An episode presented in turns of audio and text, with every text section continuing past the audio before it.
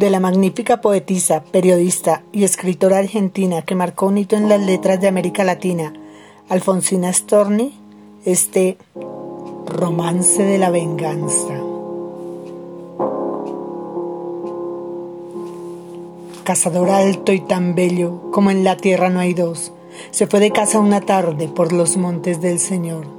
Seguro llevaba el paso, listo el plomo, el corazón, repicando la cabeza, erguida y dulce la voz. Bajo el oro de la tarde, tanto el cazador cazó que finas lágrimas rojas se puso a llorar el sol. Cuando volvía cantando suavemente a media voz, desde un árbol enroscada, una serpiente lo vio. Iba a vengar a las aves, mas, tremendo el cazador con hoja de firme acero, la cabeza le cortó. Pero aguardándolo estaba, a muy pocos pasos yo. Lo até con mi cabellera y dominé su furor.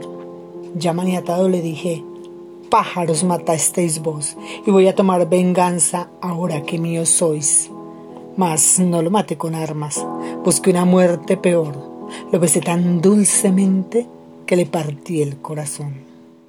Cazador, si vas de caza por los montes del Señor, teme que pájaros venguen hondas heridas de amor.